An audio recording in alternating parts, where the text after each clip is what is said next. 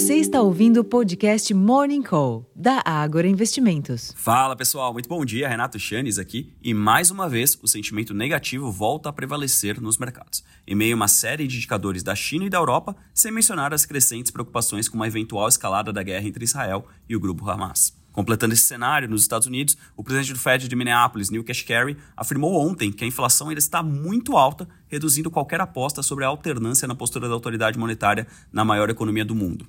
Assim, o que se vê agora cedo são bolsas da Europa e índices futuros de Nova York em queda. Alternativamente, o dólar cai também ante as principais moedas globais, os contratos futuros do petróleo operam em alta forte e os preços futuros do minério de ferro caíram 0,4% na madrugada em Dalian, cotados equivalente a 117 dólares e 70 centes por tonelada.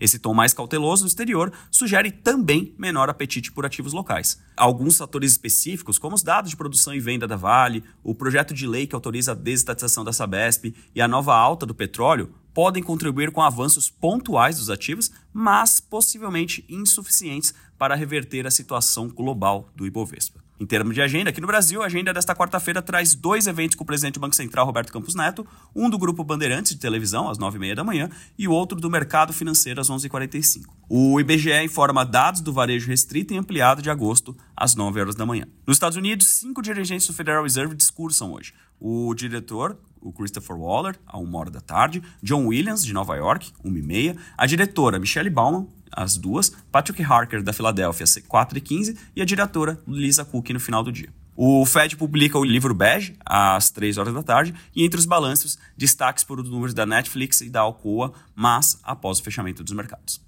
Na Europa, o índice de preço ao consumidor, o CPI, da zona do euro, desacelerou para 4,3% em setembro, antes 5,2% em agosto, abrindo caminho para uma possível pausa no ciclo de aumentos de juros do Banco Central Europeu. Já o CPI do Reino Unido subiu 6,7% em setembro, contrariando as expectativas de arrefecimento.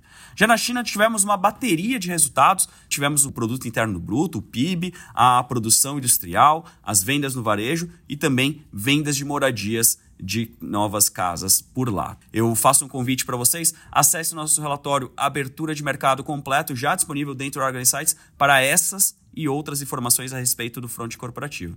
No geral, é isso que eu tenho para vocês hoje. Eu vou ficando aqui. Um bom dia, uma boa sessão e até a próxima. Tchau, tchau.